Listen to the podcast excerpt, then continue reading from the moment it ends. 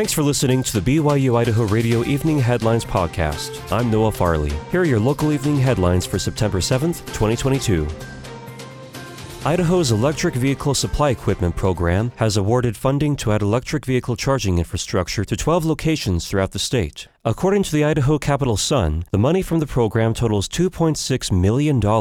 It will provide funding for electric vehicle charging equipment that will be available to the public along Idaho's major highways and freeways. This will create a greater network of charging services for the public. The funding will add 48 electric vehicle charging ports across Idaho, 12 of which are already operational in Lewiston, Bonners Ferry, Hailey, and Coeur d'Alene. To see a list of the awarded areas, locations, and amounts awarded, visit idahocapitalsun.com www.thebrainfeedersnetwork.com the Mountain America Center has announced that the Mannheim Steamroller Christmas event on December 13th has sold out, and the venue has added a second show. According to East Idaho News, the second show will be held on the same day and start at 3 p.m. Tickets are now on sale at mountainamericacenter.com. They cost between 45 and $80, with a variety of price points available. The Mannheim Steamroller Christmas event was the first event the venue announced as they prepare to open in November. The show will feature several original classic Christmas hits from the first Mannheim Steamroller Christmas album, plus multimedia effects in an intimate setting.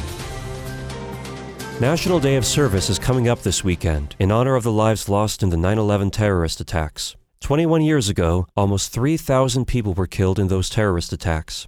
According to the Church News, people throughout the United States and Canada honor those victims every year on 9 11 by participating in National Day of Service and Remembrance. This year, since 9 11 falls on a Sunday, the Day of Service will be this Saturday. To find service opportunities near you, visit justserve.org or volunteermatch.org.